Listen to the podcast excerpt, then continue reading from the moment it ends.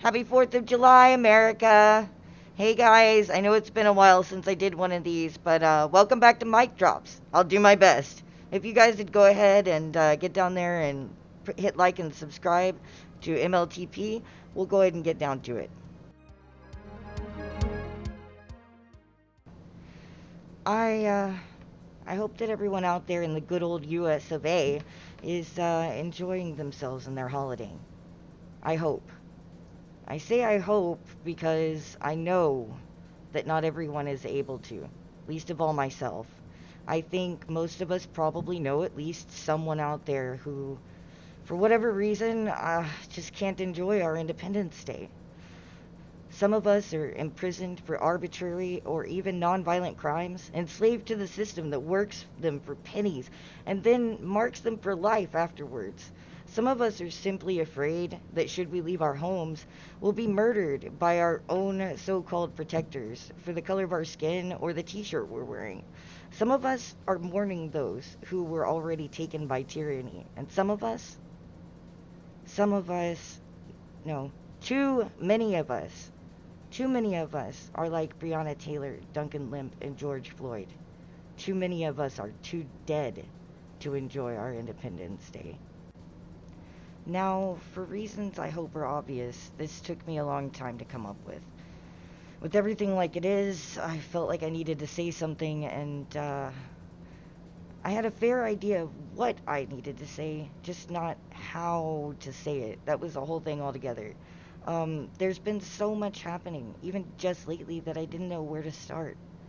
The uh, the fireworks helped. I don't know if you guys can hear them in the background or not, but uh, I kind of hate them now, but they helped me put things in perspective.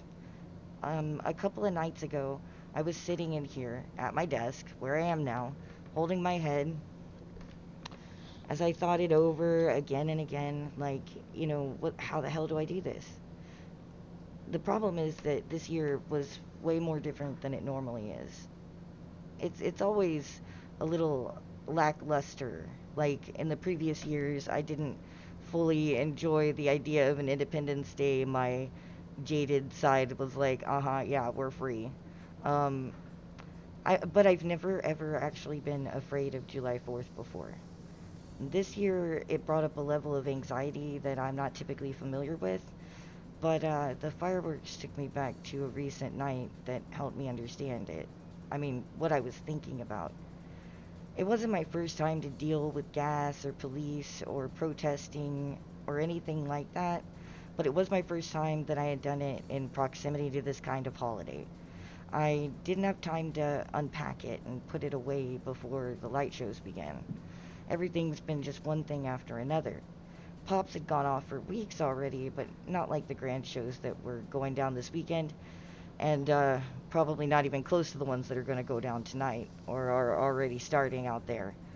And uh, it was as I was listening to that that um, and the lights were flickering in the distance that I started to think of Tulsa. The police lights flashing, the canister popping all around us, the burn, the heaves, the chaos came back to me, and then began I began to consider um, why we were there what had brought us there as uh, individuals, strangers united, and a people as a whole. I remember standing out there just knowing that people across the nation were, were doing this with us. And it was uplifting at the time. But now, but later, obviously, when I had a chance to start trying to think about it, you know, you start to think about the pressure and the level of outrage that had to exist to drive us to do something like that. And then you start I started to think about what kind of pressure and outrage had driven our forefathers to create this nation in the first place. I, I had to wonder if this was us growing closer to it or if we were never further away. Um, I thought about the generations worth of unjust government that had been upon us how it's grown and festered in the hands of an ever strengthening oligarchy wearing the mask of just democracy. I thought of how, in order to degrade our rights, they whittle down our options, our education, and drive us in any way they can.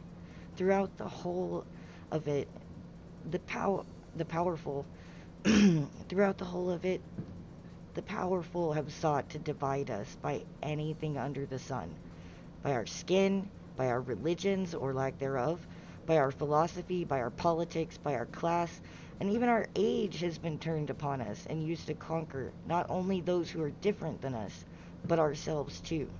I've heard it said that any wall you allow to protect your allow to protect you can also trap you.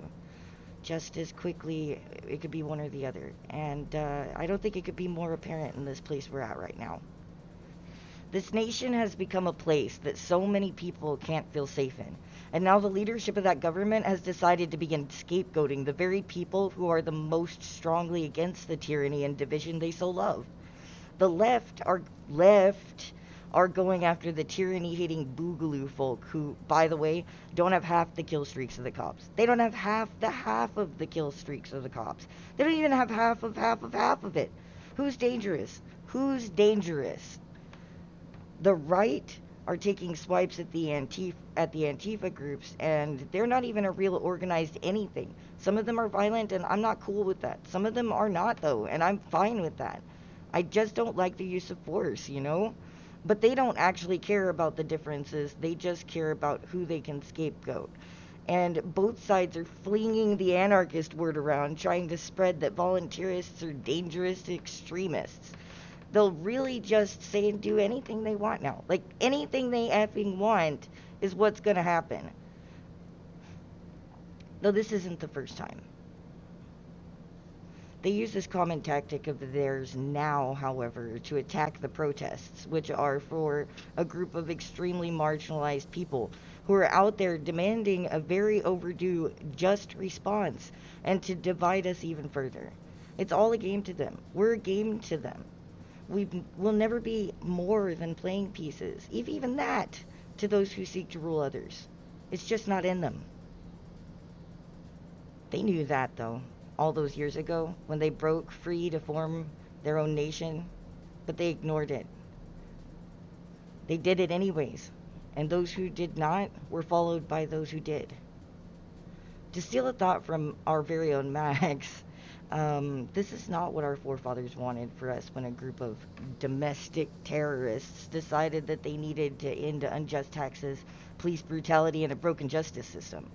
When they broke from tyranny near on two and a half centuries ago, they didn't expect us to build new and more terrible monsters.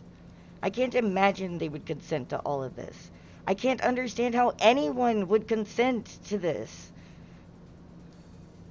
The truth is, none of us ever really did consent to this, and I refuse to pretend like I did. We are all individuals, and there is no government that will ever be able to govern us as such.